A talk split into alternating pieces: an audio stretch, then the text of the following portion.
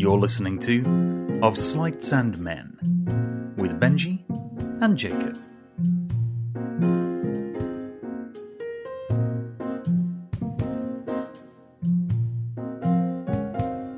A Daily Magician production.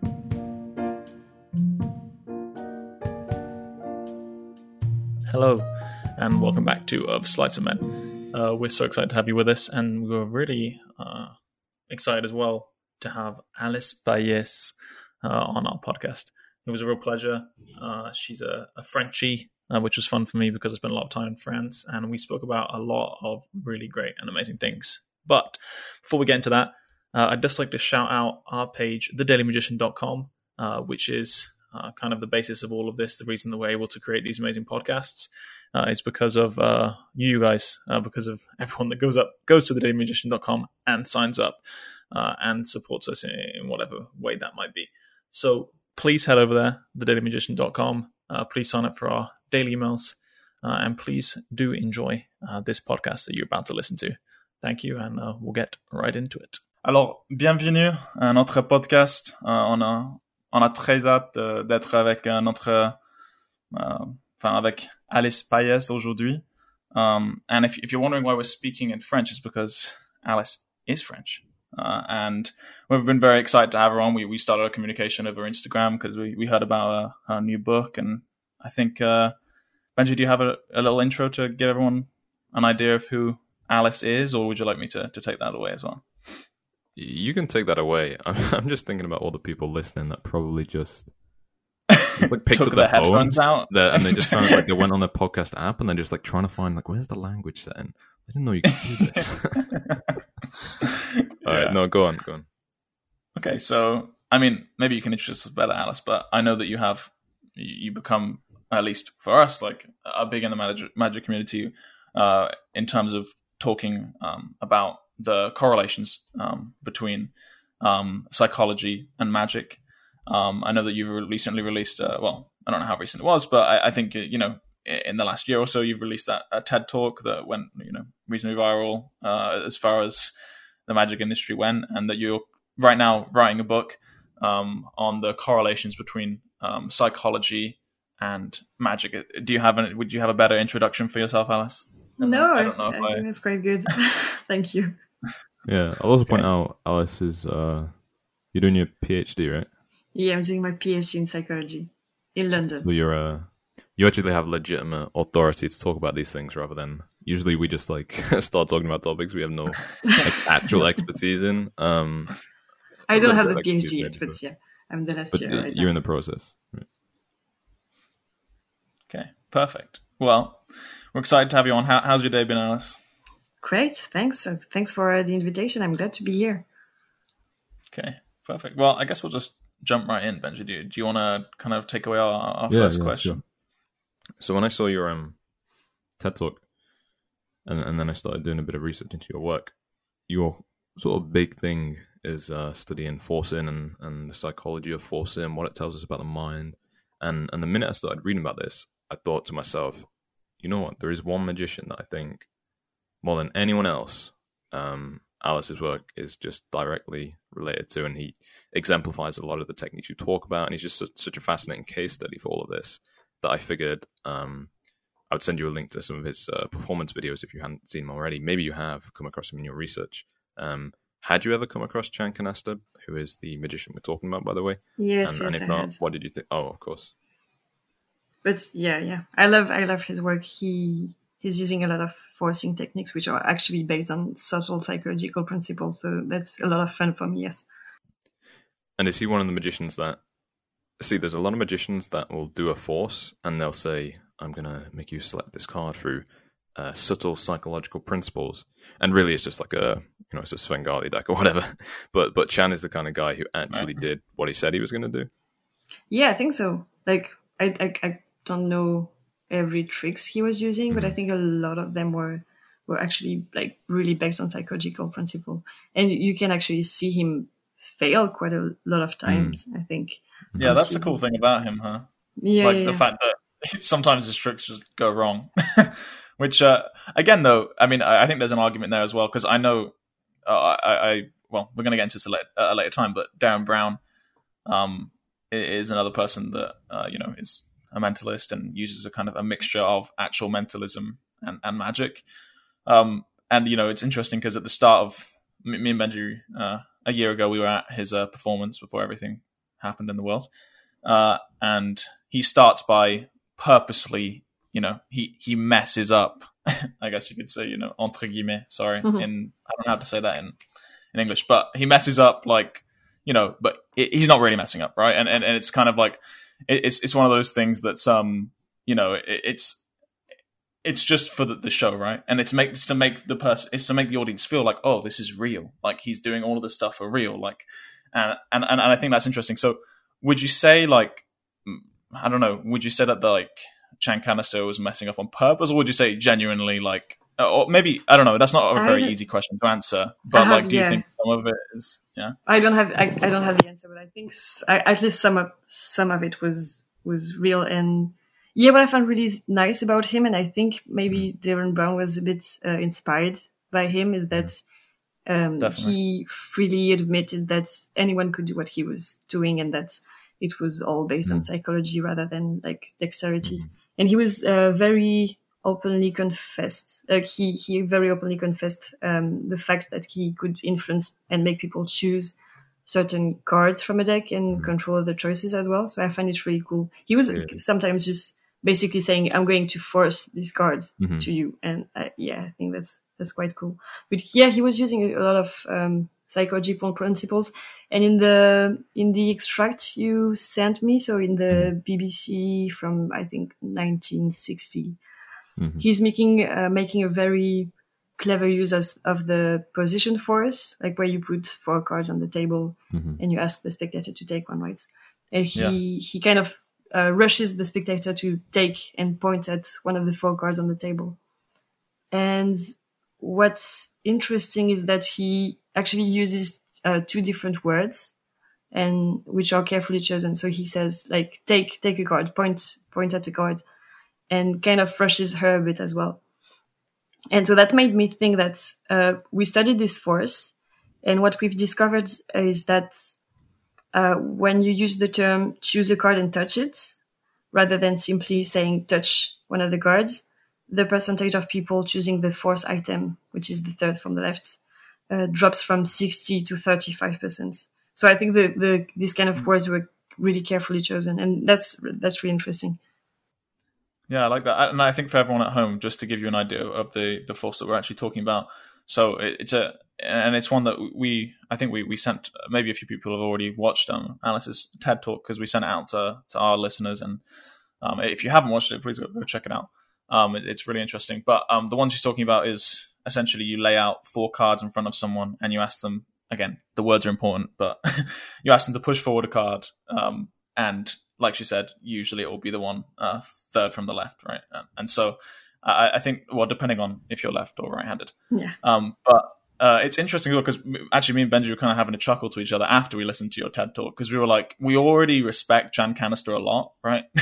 we think that he's he's an um, was an amazing mentalist, um, and we love his work. Um, and it, it it kind of made us laugh to think like not only you know, because he's so ballsy in his presentation of stuff, like the fact that he's just, you know, messes up and stuff. The fact that he was taking a 60% chance, you know, the fact that there's actually 40% chance that his trick still messes up, even with like saying just push it and rushing her. I think that's, uh, it's, it's, uh, I don't know, it just made us laugh. It's, it's it shows just kind of like what sort of guy he was.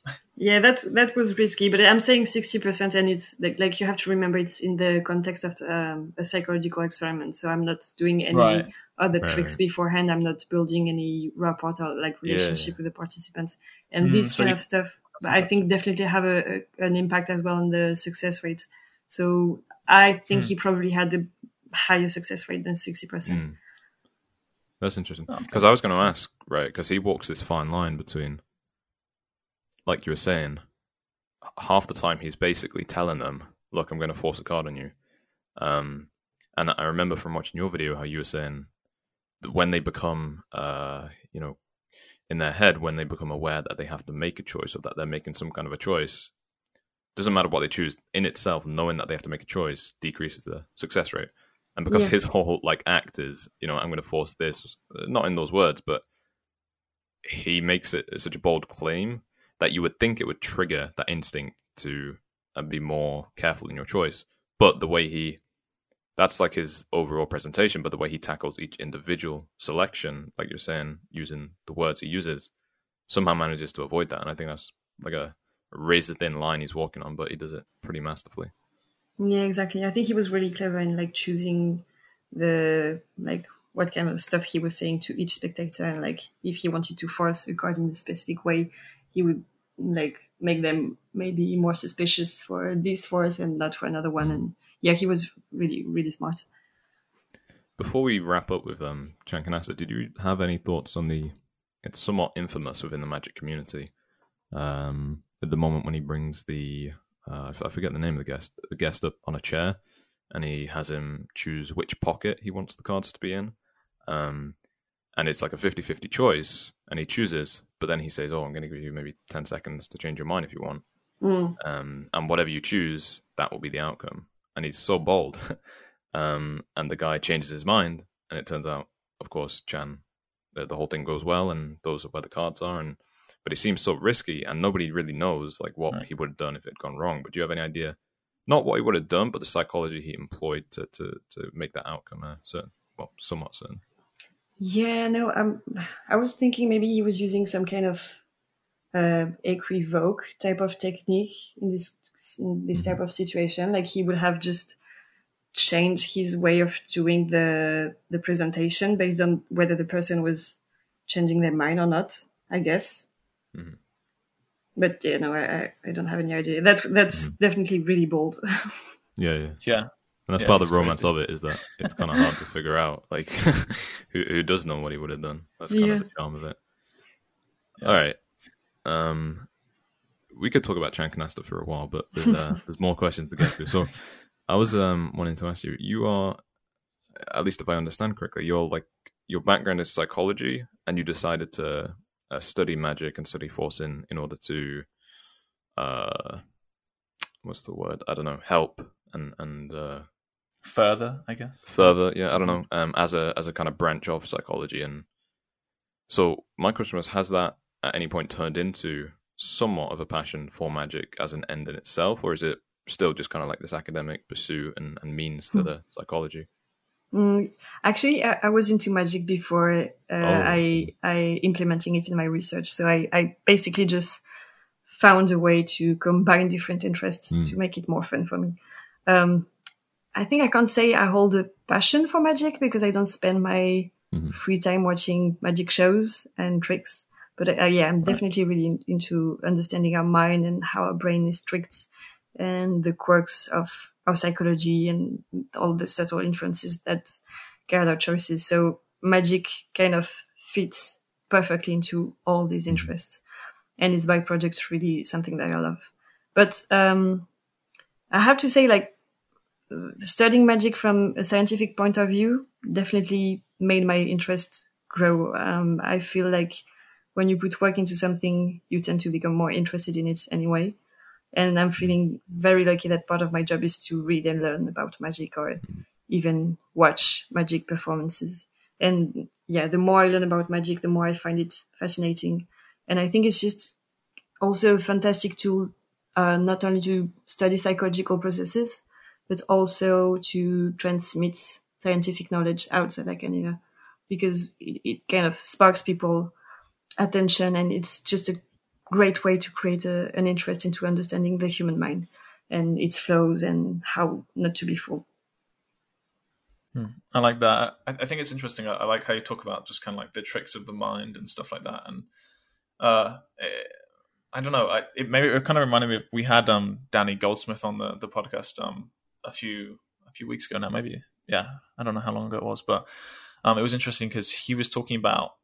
And actually, I don't think he said this on the podcast. I think this is when we were just me and Benji were, were jamming with him afterwards. We were just doing some magic together, Hmm. uh, and uh, he was talking about just how like basically like with his coin magic right the mind tricks you to think that the coin's still there right so when he does something like i don't know one of his like retention vanishes or whatever like he places it in your like his hand, right? And like the light gets to your eye, but like but your mind can't catch up. Like it almost it just can't catch up with the fact that it's vanished. So it looks like it's still in his hand when in fact it's already left his hand. And it and it's fascinating to watch him do it because it, it you, you could just swear that like the coin was still in his hand, but yet it's disappeared. You know, and, and I think it's interesting how you know not just in mentalism but in coin magic the the mind is manipulated to think uh, that something is there well, think that something's there that actually isn't um, and so um, just moving forward from that um, as far as like misdirection goes and that kind of this sort of deep level of thinking when it comes to magic um, do you think that magicians kind of have an unconscious competence for that uh, like as, as far as you know it's just something that they naturally do they naturally misdirect people uh, and you know, if that's the case, then do you think it's do you think that by studying like you do, magicians can probably have better effects? I don't know if that question's mm. entirely clear, but yeah, yeah. yeah. I, I, guess I think it totally depends on the magician, right? Uh, like I've met some magicians who have a very deep understanding of attention, misdirection, and how to take advantage of our, our mind's flows and uh, to misdirect attention. And others who kind of seem to just perform really intuitively based on what has worked uh, in the past and for them. And I remember, for example, uh, Tom Stone's lecture during our last uh, Science of Magic conference in Chicago. Mm. And he just blew my mind. He was like, he has a very, very elaborate understanding of how to use specific gestures, motions, and timing to direct attention. And this was absolutely fascinating. So I guess it, it yeah, it really depends on, on the magician. Um, regarding whether it's maybe easier with unconscious competence, I think it's easier with both conscious knowledge of what you can do, the audience mind, right. And unconscious or at least embodied and automatized knowledge. I think both are like great tools. So you're going to be better anyway if you had like train a lot and your body is used to do certain gestures at uh, like specific uh, points. And understand the mind and what you can do and do with it and take advantage of it is just yeah a bonus. Great. Thank you. I didn't answer it. And it's interesting as well because i like it was funny. I don't want to we had like uh, we talked to Moritz Müller who's who's a coin magician and card magician. Um, and he, he was it was funny because we asked him about he's kind of famous for his like happy smile that he does during magic. Uh, and like we, we, we kind of asked him about it afterwards and uh, he was just like oh, like I just smile, you know, like on, on a lot of forums, you'll see a lot of people say like, oh, the way that he uses his smile is just like genius for misdirection. And me, likewise, me and Benji kind of thought, oh, that must just be like a performance like tool, right? But actually, in fact, it's just like we were saying, an unconscious competence, right? That he has this smile that allows him to, to perform better. So yeah, I think I think that's a thank you for answering that question. Yeah, and I guess with like with with time, you just understand what works for for you as as well, right? Right. Yeah. Mm-hmm kind of like the uh, scientific method, but on a more intuitive, uh, less less scientific way. But you know, just test trial and error. Yeah, um, that's it. Because obviously, when you're performing, in a way, you're kind of conducting a scientific test. You know, you're doing something, you're seeing if it works. If it right. doesn't, and and really, your livelihood depends on making it a, a fair test. Because if it if you don't improve, then you're not going to get more shows. And I know it's not that simple, but it, it is kind of like that in a way. Um, yeah, I had a question. Um, so you've gained a lot of insight into psychology um, by studying magic. In what ways do you think people can improve their magic by studying psychology? Mm, uh, well, as I was saying before, um, it's the kind of conscious knowledge which can be a, a bonus, mm-hmm. and understanding how your brain, like the spectator's brain work, can just make you like build stronger, power, more powerful illusions. I, I, I guess, and I think uh, the papers like we and other scientists published on magic for the academic community is already uh, relevant to magicians. Mm-hmm. So that might be a bit hard and arduous to read for someone who's not used to it, but there's already useful things out there, I think, for for magicians. And um, so with the book we plan to write, we'll try to adapt it for magicians um, and make it more fun.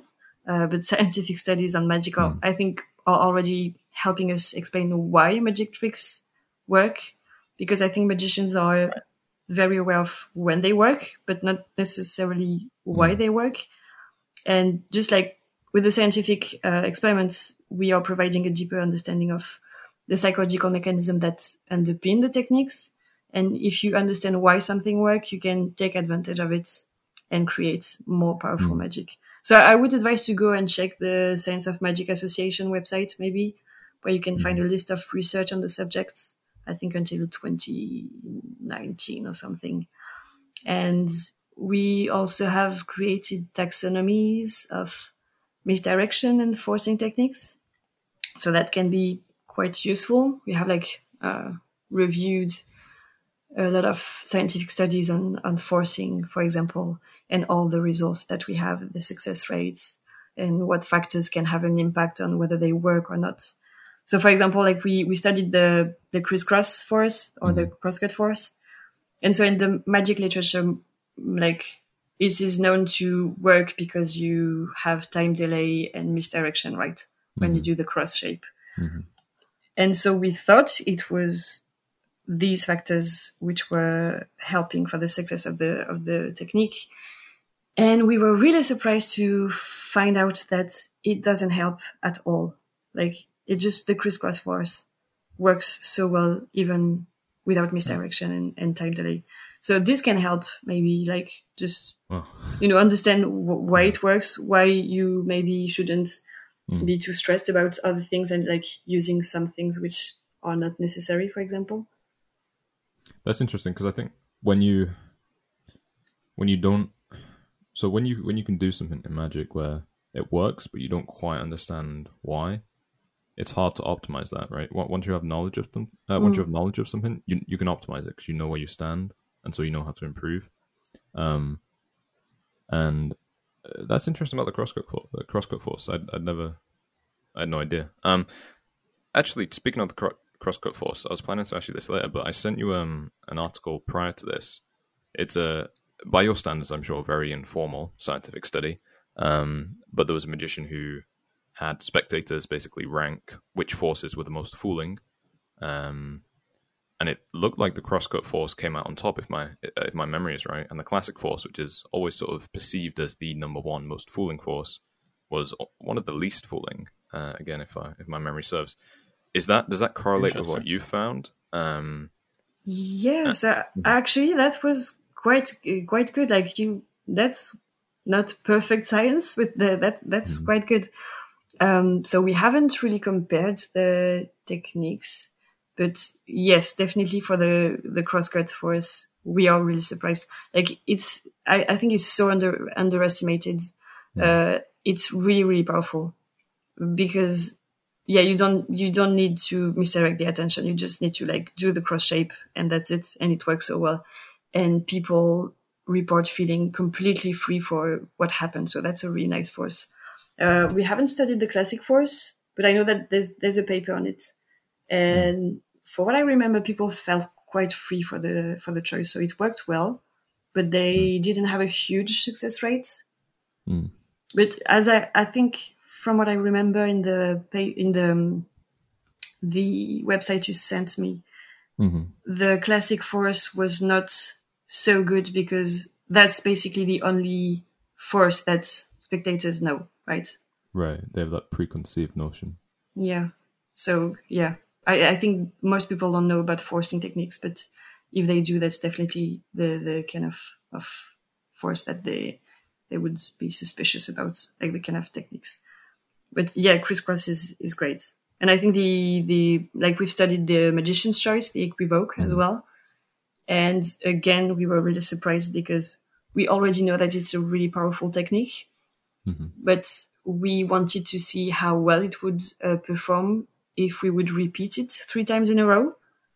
So we like we expected participants to understand that they were forced as we were repeating the the technique, and we were always forcing the same cards. So we had like four cards on the table again, and we were always forcing the uh, I, I think the second card from the left to the same participants, and they just they don't understand. Like they they still think that they were the one choosing the card, even if they saw that it was the same card three times in a row. So that's quite amazing. Like these two are really powerful techniques. Well, I don't know which forces I'll be practicing uh, in the coming coming weeks. So thank you. I, I, appreciate you talking about that. Um, so, um, I uh, I actually just wanted to move away from um, you know just kind of like a specific magic for a moment and, and move towards something um, a little bit more from your TED talk where you talked about um, what we can learn basically from the magic of deception, right? As far as like I don't know modern day media goes or how your mind is manipulated, and and I think uh, one of the reasons that I was really excited to have you on is I think that's an extremely uh, pertinent subject at the moment um, because we, especially, I, I, live in the US, and uh, I mean, I don't want to get too into politics, but um, there's definitely on both sides uh, a lot of manipulation going on, right, and a lot of twisting facts and a lot of deception. um, so I, I'm interested to hear. I mean, what have you learned from magic, right? First of all, yeah, I guess like what have you learned from magic about the psychology of deception and about kind of how people are fooled? Uh, and then afterwards, uh, a follow up question would be, and how can we stop ourselves from being fooled? Mm. That's a very good question. Um, I guess the main thing that I've learned from studying magic is that unfortunately we are way more easily fooled than we would like to think we are, whether right. it's like it's it being like visual awareness, attention, or even memory we are not like video cameras, for example. Our, our memory is very fallible, and we tend to lack of focus and attention, and we are quite lazy. So, and magicians understand that very well. That we tend to be in a constant state of automatic, impulsive uh, kind of thinking and behaving, and mm-hmm. they are definitely not the only ones understanding this. So yes, you can see it's like we, we tend to just um, be victim of our psychological biases and people working in marketing understand this very well but people also working in politics understand that very well and and yeah we have a lot of in- misinformation on social media um, yeah which is easily easy to access right it's it kind is. of like that thing of like laziness, right? Yeah, because it's it, way easier to go on Facebook than it is to subscribe to the New York Times because you have to pay and the articles are harder to read. You know, exactly.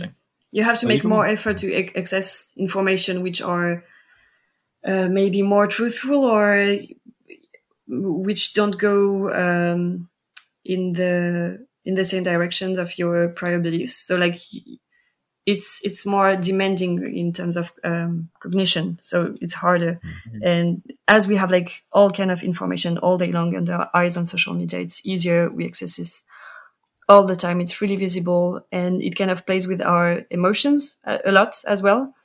And magicians know to do that very well but other people know to do that well as well. And that works really really well so we have to be careful about this yes and so, in that follow up question, what I know it's a hard one, and maybe there is no way, but what have you found from your studies? Like, for instance, it's interesting how you brought up the thing that you know, even though people were being forced the same card three times in a row, they thought they were choosing it freely. You know, which is pretty funny. Uh, funny, but also mm. scary when you think about it in the way of you know politics or news manipulation they thought they were making a free choice three times in a row. And even when you told them, or I don't know if you told them, but even when they saw that the answer was the same every time, right? they still didn't think that they'd been manipulated. So, I mean, I, that sounds uh, pretty scary to me. as far as like, uh, you know, it's, it's like if if you're if you literally see the same card three times in a row, and you see the same movement, and you can't click like click on, which which is normal. Like I remember being a kid, or even being, you know, even older than that. Like, and someone forces a card on me like three times, and I'm like, I. In fact, Benji's done it to me a bunch of times. I keep thinking that I'm making a free choice, but it's still the card that he wanted me to pick. So, anyway, I, I think it's a hard question to ask. But what would you say would be kind of how would you go about starting to try and move away from being Yeah. manipulated, and, and what tips would you have? Yeah, and maybe how do you do it as well, like on a on a kind Yeah. of practical basis? like well i think the very first step and I I was mentioning it in the in the TED is that we need to uh, be aware of these kind of things and make people aware that we have flows, our minds have flows, and we are really easily manipulated. And that's not something that you necessarily want to hear, but that's true, and that's important to understand it to be more aware of all kind of stuff. So, for example, because I know that um, brands pay to be at eye level on grocery store shelves. When I'm gonna buy my pack of rice or my bottle of wine, now I can look at the shelves which are uh, like the very low ones, you know, like because I know that I'm gonna make an effort and try not to be lazy all the time. So I think it's very very important to make people understand this. And one way, so we haven't really studied uh, this principle um, way further than this, but I'm going back to the the placement force with the four cards, where you ask someone to choose one of the cards. You can see that just because you say choose a card and then push it rather than just push a card, it drops from 60 to 35 percent. So that's that's quite huge, just like with the simple words like this. So just encouraging uh, encouraging people to um, be aware that they are making decisions and that their actions have an impact and that they are choosing something ha- can have a huge impact. So just like pay more attention to what you are doing right now, pay more attention to the choices you are making and understand that you are easily influenced by many, many things all the time. Do you think? Do you think choices are more easily manipulated when it's? Oh, sorry. Do you think they'll be less easily manipulated when it's a collaborative choice? Because I'm just thinking, as an example, um, it was reminding me. I'd never thought about this way, but when you were saying about the, the brands paying to be on eye level in, in like supermarket stores, um, I had a similar experience where uh, I started the website, The Daily Magician, and I started learning. Okay, how do I get my website to rank in Google? And I started writing reviews for products. And because I was a magician, I, I did have some expertise and I could write the reviews for these magic products. But the more I did it, the more I realized it wasn't really. Um, and Google is trying to combat this, but they'll never be perfect at it, I don't think. It, it wasn't really a question of, am I an expert on the topic? It was more, am I an expert on getting my site to the top of Google? Because whoever owns the search results owns, I don't know, whatever. like when you Google The something, narrative, right? yeah, I, I didn't want to say narrative because it sounds so like I don't know. It's a, it's a bit of a buzzword. Um, but yeah, whoever owns those search results kind of gets to manipulate whatever choice you make. Um, and so being behind the scenes and seeing how that could work. Thankfully, we we are like I said, we are magicians, so you can trust our side. but usually, when you Google that stuff, I just don't really trust what sites are in there because I know, like, oh yeah, you're probably not an expert on like nutrition. You're just an expert on like SEO and getting your site ranked. Um, so instead, I tend to try and look for like forums and, and discussion groups where there's no individual um, interest in, in getting that to the top, and so it's Right. more like a collaborative thing. And I was just wondering if that plays a role as well in, in these kind of decisions you're talking about, like for example, even picking the card. If it's like a collaborative thing, does that decrease the chance of being easily manipulated?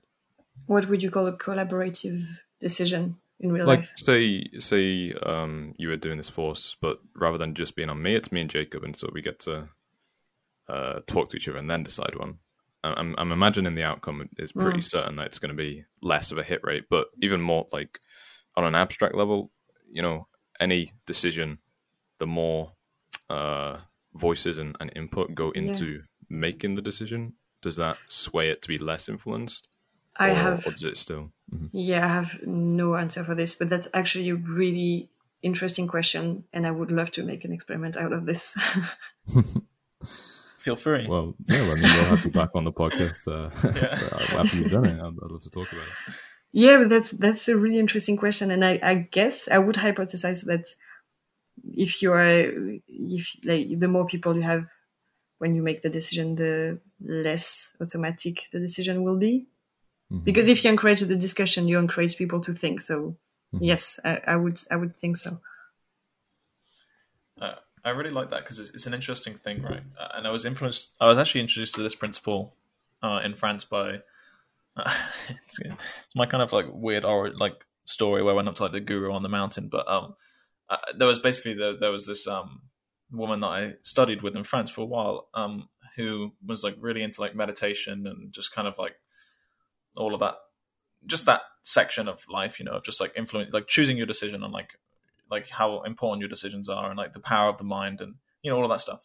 And so it was really interesting because, for instance, she had me do something um, that was I wasn't allowed to say the words "I'll try" and like "I might" or like you know all, all of that vocabulary was just complete taboo, right? And every time I would say "I'll try to do that," she said, "No, you will do that," or like uh, like maybe or you know. So anyway, so I started to change my vocabulary um, to say uh, no, yeah, we will see you tomorrow, or you know, um, I will do this, you know, and it was either you know one or the other. And for instance, like even that has a huge impact on how your mind thinks, right?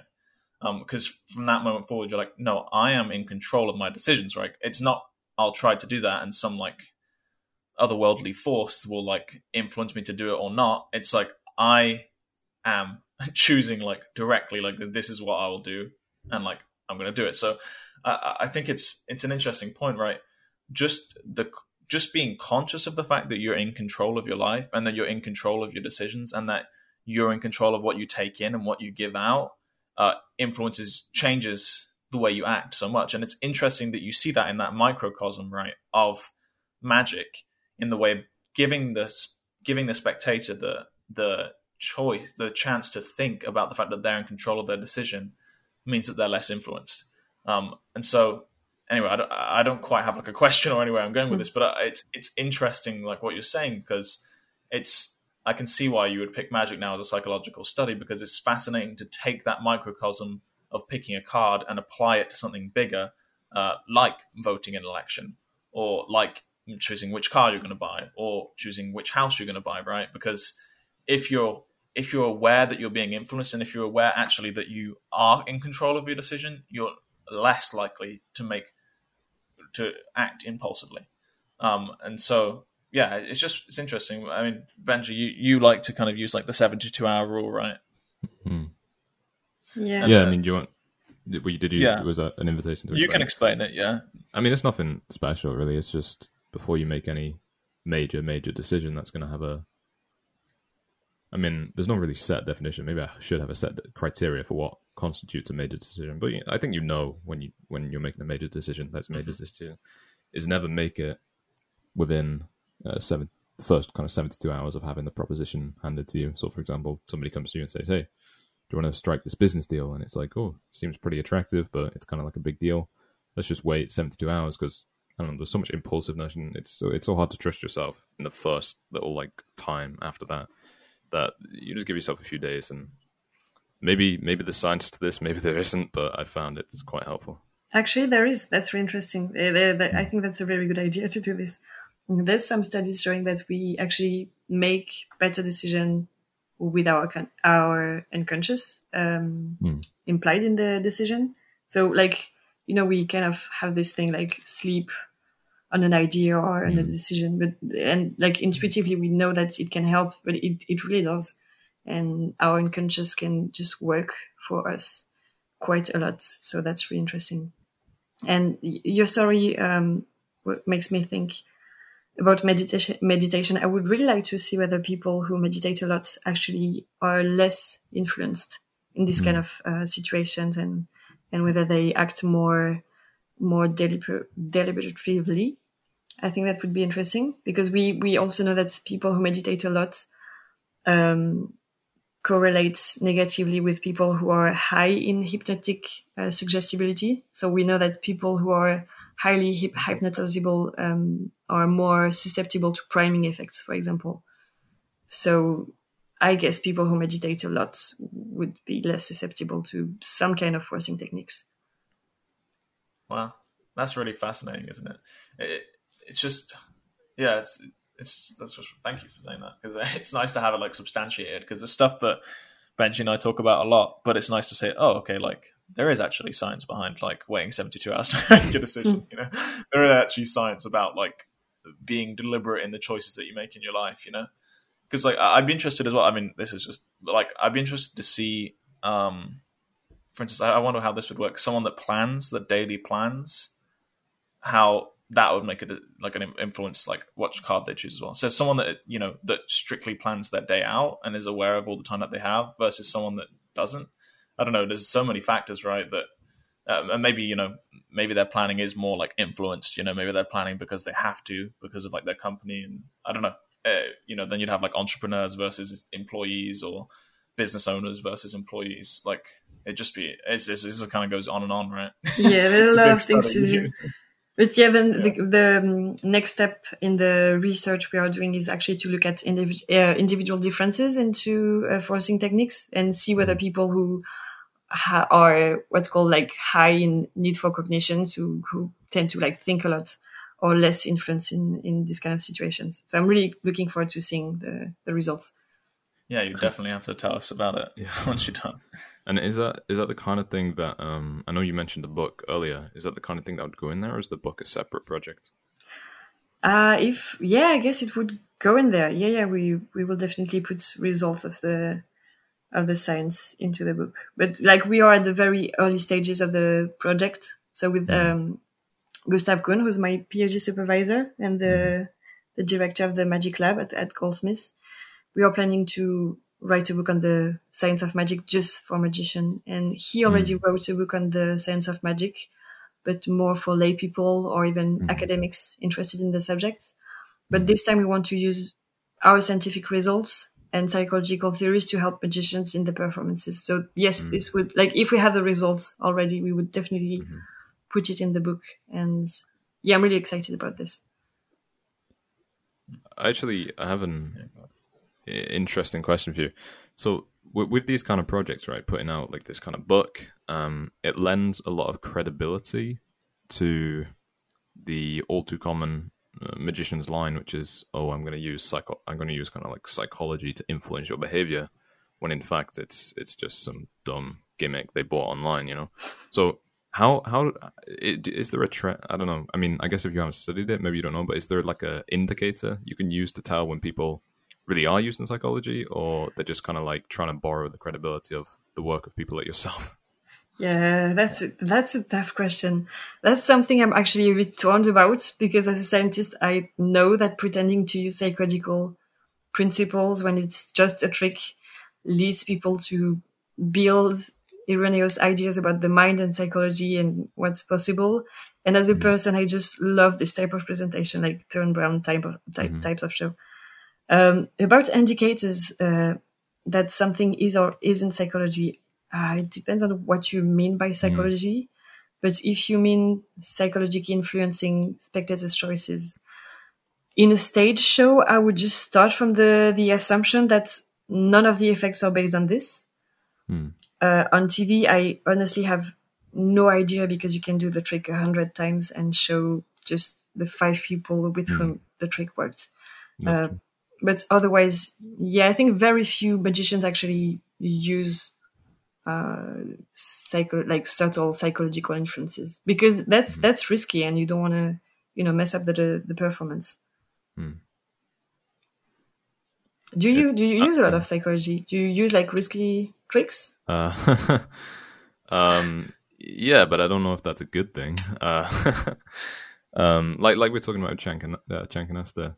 Yeah. It's uh it's kind of like high risk high reward magic. So I think I would um but like you're saying I don't think I would if I was being paid to perform or if it's like a big crowd whereas when it's like a one-on-one and maybe like Jacob saying if I'm performing for Jacob or just a friend and maybe that is an indicator, you know, if you're if you're it's if it's a one to one individual performance, I'd be more likely to try and use that stuff because because what's the risk, right? Just one mm, person mm, sees it doesn't work. It's like no, no biggie you know whereas when you have like a contractual obligation it's like well maybe now isn't the time to try and test this new thing i've never tested before yeah that's yeah. what's exciting about it as well knowing that you can fail but mm. like when, yeah. when, it works it's just so good right yeah yeah i like that it's interesting because we kind of touched on derren brown before and he i think he you know he's one of those performers that uses that i mean i mean constantly in his performances and so uh, it's interesting, but I, I, like how precursors it though because it, I, it's interesting what you said about you know you don't want people to have erroneous beliefs, but I like how Derren Brown precursors all of his performances, which is I'm going to lie to you, like you can't believe a word that's going to come out of my mouth, and then he's like, and now I'm going to use psychology trick. you know, it's like. Mm. Uh, I, I I enjoy the fact that he's open and like it's interesting how you made that link to Chan Canasta, how Chan Canasta as well was like pretty open within his performance style and, and honest with the audience. Um, and so, I mean, I I was amazed when I saw Derren Brown for the first time live. I mean, I saw some, I, like when he stuck somebody's hands together right next to me, and then like you know, and they couldn't move them, and then when he makes people pass out on stage, I, I mean, it, not pass out, but you know, he gets them into that meditative state, um, this suggestible state where they're you know not quite consciously there. Um, I mean, it's a basically my question is what do you think of Derren Brown? do you enjoy his performances? Like, uh, yeah, yeah, like I, I'm a huge fan. I actually I discovered him during my very first year as a psychology undergrad. Right. Like during a methodology lecture we had, the the lecturer did a presentation on the Barnum or Forer effect. You know, the fact Mm. that we tend to accept Mhm. broad statements that we could Mm-hmm. could apply to everyone. It's just something specific to us. Mhm. And he showed us um, a video of Derren Brown using this this Yeah. effect on TV. and after this, I, I kind of binge, binge watched all of his shows and learned a bit of hypnosis. And I traveled from France to the UK twice to attend two of his shows. I think it was Mm. Infamous and then Underground, a, a small one. Mm. Oh, I think And we watched. Yeah. That, that's what we went to. On the Yeah, yeah, and twice Yeah, I've waited desperately at the end of the shows to meet him, but haven't seen him. but We yeah, I, haven't. I love Sorry, his shows. Alice. Wait, wait, he he spoke to us actually in New York. We we waited after his show to speak to him, and yet he Yeah, oh, and like chat. you. I'm really I mean, jealous. I wasn't, I wasn't going to rub it in, but I guess if Jacob brought it up, Uh, I was just like, whatever. No, it- it you was know, I thought about like- not rubbing it in, but I was like, eh, we're English, so that's what we're good at. He um, I mean, we told this story before, but he came out and he was not. He was just wearing like regular clothes, and, and we didn't even recognize him Yeah. as Derren Brown. Like we were just talking among ourselves, like, "Oh, I wonder when Derren's gonna come out." And this guy walks past, like, "Oh, you're not Derren." And then he turns around and he, and he actually approaches us, and he's like, "Hey, you guys like um waiting for me by any chance?" And it's like, "Oh crap, that's like Derren Brown," you know. Um. So then, yeah, we spoke to him for a bit. He even tried. I mean, who Yeah. even knows what goes on in his brain sometimes? But he was like, he was trying to guess our names as he like shook our hands and stuff. But he was so confident as he did it. It was like, it He's like, uh, guy. Yeah, he's like uh, George uh, or something like that. He's like, we're like, no, and he's like, oh, well, worth a shot, wasn't it? yeah, he's he's he's a funny guy. I think he a- so Mhm. yeah, go Uh, ahead. he has a new show that he's planning. It was Yeah, meant yeah. to come out this year, but I think it's going to be 2021, like a whole new material, that kind of thing. I'm hoping I can. Well, I don't know if I will be able to catch that, but hopefully I can. yeah, I think there's Yeah. a, a tour in the UK, right? In spring, maybe. Yeah, Yeah, I yeah, because so. me and Jacob were going to watch it this year, I think. But then, Mm. obviously, you know, that didn't happen. But I am excited to see what, what he gets up to. Yeah, me too. It seems really exciting on his Instagram, like the little behind the scenes that he's given. So, Alice, I mean, can you shed any light on kind of how any of that stuff works? Like how much of it? Because sometimes you know he does something and you're like, oh well, that's just like out of this world. Like it's just like that's it's just a card trick, right? But then other times you're like, what the heck? Like I don't know. Did you have you ever been able to go to Thorpe Park, Alice? No, what is it? Oh my. Okay, so it's a theme park, right, in the UK. Yeah. Uh, it's in London, so it's pretty close to you. Um, but it has um, it has actually a Derren Brown designed uh, theme park ride in Thorpe Park, Really? and it is uh, yeah, it, you, you'd love it. It is the coolest thing. Like he oh, I like have to go there. conditions you at the start. It's like a mixture of virtual reality. I can't even. The thing is, I can't even tell you much about it because part of the conditioning is that you're not allowed to tell anyone about it. So it, it is. It's really. Have you been, Benj? No, no. I haven't been. Oh man, you. Right, Oh, well, that sounds you- cool. both of you got to go. Yeah, it, it's really cool. I mean, that'd be an What a interesting thing for you as well to see how psychology. Yeah, I see how psychology is um like you know attached to even like theme parks and magic. It, it's it's great. Anyway, um, I digress. Um, you you should go. Um, but my question was, I mean, are there any of the performances that you can shed light on? Like, how much of it is real, basically? Because like, I mean, this maybe like like what percentage of his stuff actually like fools you as well, or is there anything that you Yeah. actually have insights on that most people watching don't? Yeah, a lot of his stuff fools me. I have no idea of how he does a lot of his stuff. Like the only thing that I've studied from him is the three of diamonds effect. So Right. y- you know he's like um, priming the spectator to think of the three of diamonds thanks to subtle gestures and, and keywords. So he's like asking someone to imagine uh, a screen in their mind, and he does a diamond hand with the, uh, his hand. Um, and so that's the only thing that we studied. Um, and I know a lot of magicians uh, think it's actually not how the trick is done. Uh, I've, I've seen some, some comments on that, but uh, Derren gives very clear instruct- instructions on how to perform this force in his book, Pure Effect, and in the DVD, I think the Devil's Picture book. So I found it really cool. I just wanted to know whether it worked. And so we, I started to study this technique in France as a master student. And since then, I have done a kind of multitude of experiments using it in French and in English. And although I haven't managed to make it work 18% of the time, like he says he does in the book, we definitely have significant results in psychology. Like we have in psychology, what this trick shows huge priming effects, like we don't have in other experiments. So that's quite huge for the psychological literature. But for the rest of his stuff, I have no idea. I just, I'm just assuming that most of the time he's lying and he's not using psychological Yeah. stuff. Yeah. And it's really hard on TV as well. Like you, you just don't know what's happening, right? Yeah. It's so hard though when you watch shows like, for instance, I love his like Apocalypse. I don't know if you went on a Yeah. binge, I'm sure you found that one. I mean, and then there's the one that's uh, where he hypnotizes someone to like assassinate someone, um, like uh, it's Stephen Fry. I mean, it's just like uh, it, it's that sort of thing when it's like backed up by. one. uh, Yeah. Did you say? Did is it is it more like he gets them to attempt it, or because you didn't? No, they actually finish- go through with it. What? Yeah, Really? Like, does somebody he die? should- No, no, no. It's it's like Okay, I kind of just wanted that Stephen peace Fry- of mind. you kind of left me hanging. Yeah, he killed Stephen Fry. You never heard about it? It was big news. no, yeah, it's like no, it was all set up. He has like a blood Uh, like bag, you know, it's all staged. But then he he, he really did get handed a gun with blanks in it. But um, yeah, I, I don't know when it's combined with like amazing feats like that wi- that I'm really inclined to believe because like.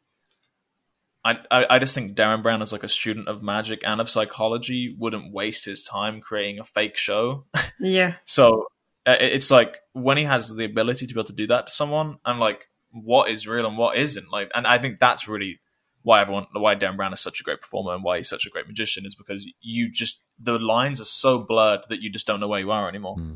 Yeah, exactly. He's playing with things for which we don't have any like real scientific answers for now. Like he's like for in his video, he's maybe saying uh, he's influencing someone to take an envelope instead of another one because he's priming them and like using some specific words and gestures and so on. And I have no idea whether it's possible or not. And I would love to try it, but yeah, I don't, I don't know. TV shows are really hard to understand. Yeah, so I was going to say is like because you talked about priming, and I was remembering how in his show he starts out by playing this like well, actually, are we allowed? I don't think we're allowed to talk about what goes on in the show. I'm not sure. I'll, I'll stay vague then. But he like he does something that makes you think you've been primed, um, and because I don't know if the fact the fact that you think you've been primed, there's like so many options. Either a you have been primed. B, you haven't been primed, but now you think you've been primed, and that makes you susceptible. or Yeah, exactly. like C, you not been primed and you're not susceptible, but you think I don't know. There's just like where do you even begin? Yeah, it's interesting because we watched the same performance twice, right? So we mm. watched Underground, and then we watched him do basically the same show in New York. And the second time, well, first of all, we were able to see how a lot more, well, we were much more focused. But the, the crazy thing is, like, we still missed such big stuff, you know. Like, uh, I don't know, I don't know if we're allowed to talk about it. I don't want to. I love Derren Brown, so I'm, I guess I'll just like go on the I, I, on the side of caution. But like, he does some crazy stuff, you know, like where he tells you something's going to happen and literally shows you where it's going to happen and you still don't see it happen you know and even the second time watching even you know the fourth time Yeah. that i've seen that No. effect it still got me uh, it's just fascinating stuff like that anyway this is turned into basically like a derren brown fanboy session but that's fine Yeah, I think I know what you're talking about. Is it like I think it's based on uh and what's nice is that he's actually sometimes it's very clear that he's using some some things based on, based on psychology, like uh, what we call change blindness and inatten- and inattentional blindness. So change blindness is the fact that we tend to miss some obvious changes in our environment if there's a brief visual disruption. Mm. So he did something like this in his TV show. Can't remember which one, but he was like in the streets talking to someone and like asking for directions. And then there's like two guys walking between the Derren Brown and like the other person with like a huge door or something. And then Derren is switched with one of the guys who really doesn't look like him. And the, the person just, you know, keeps on with the discussion and just doesn't see what's happening. And that's, that's quite nice. So that's real psychology. But again, with, with TV, maybe he tried a hundred times before and we don't know. Yeah. I wanted to Yeah. ask so we've been talking about Derren a bit, but I kind of want to fanboy over someone else who's a big uh, hero of ours, which is Juan Tamariz. Um, and so I read on uh, the Magic Research Lab there was a, a section on misdirection, and I'd read about how you studied the theory of false solutions. Um, now that phrase is actually probably going to stand out to a lot of magicians who've read Juan Tamariz's The Magic Way. So what I'm wondering is, did you get to that theory of false solutions independently and, and by science, or did you see it in Juan's work and then think, oh, that's interesting, we should test that using science? Hmm. Uh, this was actually done by, uh, I think, Gustav and Cyril, who's a French colleague working on magic as well. So I can't answer this for them. Like, but I, I guess that yes, they like they were completely inspired by by Tamariz' work and, and books. I, yeah, and I we had him actually on the sorry on the Science of Magic conference as well. He he he came to give a lecture on on, on magic, and Oh. that was amazing again. Wow. If you have his cool. contact information, feel free to pass it on. I was going to say it's interesting. Maybe not on the podcast. It's interesting how um, sometimes like the magician has that intuitive knowledge of it, and then it takes like uh, I don't know, like you're saying, that then the science kind of like verifies it. But he was right at the forefront in terms of he just like knew it, and and if you read his book, it's a very kind of poetic, um, rhetoric, like the way he describes it. It's like he's it's like he's writing some kind of a work of poetry.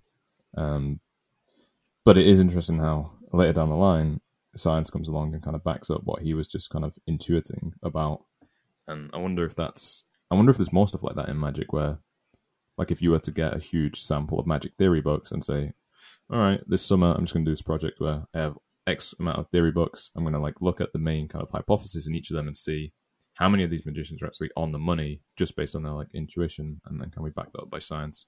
I don't know. It'd probably take a while but it'd be interesting. Yeah, but I think most of magicians' intu- intuitions are are right, and some of are, are wrong. But like when you do something over and over again, you just understand people and hmm. and how it works as well. So yeah, and Tamariz is definitely one of, of the greatest magicians to understand performances and, and how to deal with people. Yeah, definitely. Okay, well, I think we're gonna we're getting we're getting towards the end of our our questions. Um, so I- I'm kind of just interested. Um, okay, this is this is gonna be a if if you had to okay say this is the only part of the podcast that anyone hears, right? And you had to give them one piece of advice, right, from what you've learned so far in psychology, not to do with magic, but just to do with life, right? What would that one piece of advice be? Say, and, and I'm interested, like, as far as like from what you've learned so far studying your PhD, and it doesn't have to be like you know one sentence, but like from what you've learned so far studying your PhD, if someone just took one gem home today um, from listening to this, what what would that be? Mm, that would be that people are lazy. no, people are lazy. you know but- they're probably still lazy they didn't listen to this point in the podcast Exactly. like, you know, Right. so you are not um yeah no that's i don't know if i should say this but we are lazy for good reasons actually because if we wouldn't we would need huge brains and we wouldn't look nice. So yeah it would- be complicated. No but i, I mean like we have to focus our attention on um things which which are the most relevant for us right now and that's why we have flows but that's also what allows us to be effective in in other things so I would just for magicians, I think the the most important thing to exploit in forcing techniques. I'm, I'm just going back to this because that's Mhm. my my field, but is this this kind of lazy behaviors, and you can encourage uh, lazy automatic behaviors by playing with different uh, things like and i think a lot of magicians do it quite intuitively just rushing people into their decisions i think work Mm. really well but you can also play with um, what's called cognitive load so just putting irrelevant information into the situation to make Mm. it a bit more confusing and hard to to process so you can talk to the person while you're asking them to make a decision and that works really well as well so i would i would definitely advise people to look into um, psychological theories maybe dealing with this type of, of behaviors it's called like system one system two type of thinking i think it can be really useful for that for, for magicians Yeah, Thank I mean that's I I'm aware we're wrapping it up, so I don't want to take too long with this. But when you were saying that the idea of like cognitive load, that was just reminding me of um, when me and Jacob were younger. He did this trick on me, and I'm sure you've come across this one before, where he would, he got me to do like a bunch of a bunch of maths in my head, and you know, okay, what's seven times three? What's twenty four minus twelve? What's this plus this? It's a just kind of barrage of information and, and calculations, and my brain was just so busy with it. And then at the end, he says, "All right, think of a color. Okay, now think of a shape." And then I had it in my mind, and he says, "You're thinking of like a, a red hammer, aren't you?" And I was so mind blown at the time. but I'm pretty sure that's the technique. Yeah. Uh, even if he didn't understand it, how he was doing it at the time, it was that cognitive load. Uh, so I like that. Yeah, I think I, I think actually this one plays with cognitive load, with but also the fact that it's just a stereotypical behavior, and like Mhm. the fact that most people tend to react in the same way when they are in in a specific situation. It's quite interesting to see that we are kind of all the same. Like we we yeah we have like trends, and we tend to act in the same way basically, if we don't make a bit of effort. Right. All right. So I guess the the message really there then is be happy that you're lazy because your brain won't be massive, but also uh, remember to take control of your life. Basically, right? I, I mean, like just think about your decisions. Like it's as simple as that, right? At least that's what I'm getting out of it. Like whether it's magic, whether it's anything, be aware that people uh, of the fact that people are constantly making decisions, uh, and be aware of your own, and, and realize that even the smallest decisions right can have a can can have a big effect on your life. So Yes. I mean, Alice, it's been it's been really lovely to have you on. Uh, it's it's great to hear um, your perspective on magic. It's great to hear your perspective on life and and psychology. It's been a real pleasure. As, as soon as your book's out, we're we'll we'll be excited to, to pick it up and read it.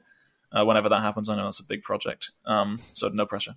Uh, but yeah, uh, uh, one thing we do like to do is just leave you a chance to uh, open up to anyone. Is there anyone that you'd like to hear from? How can people get in touch with you if they have more questions? Um, yeah, sure. You can just reach me out on Instagram with uh, my name, Alice Pailhès, or on my website, which is www.alicepailhes.com. And I'll be there. Awesome. Okay, perfect. Thank you very much for the invitation. Thank you. Thank you for, for coming on. Good.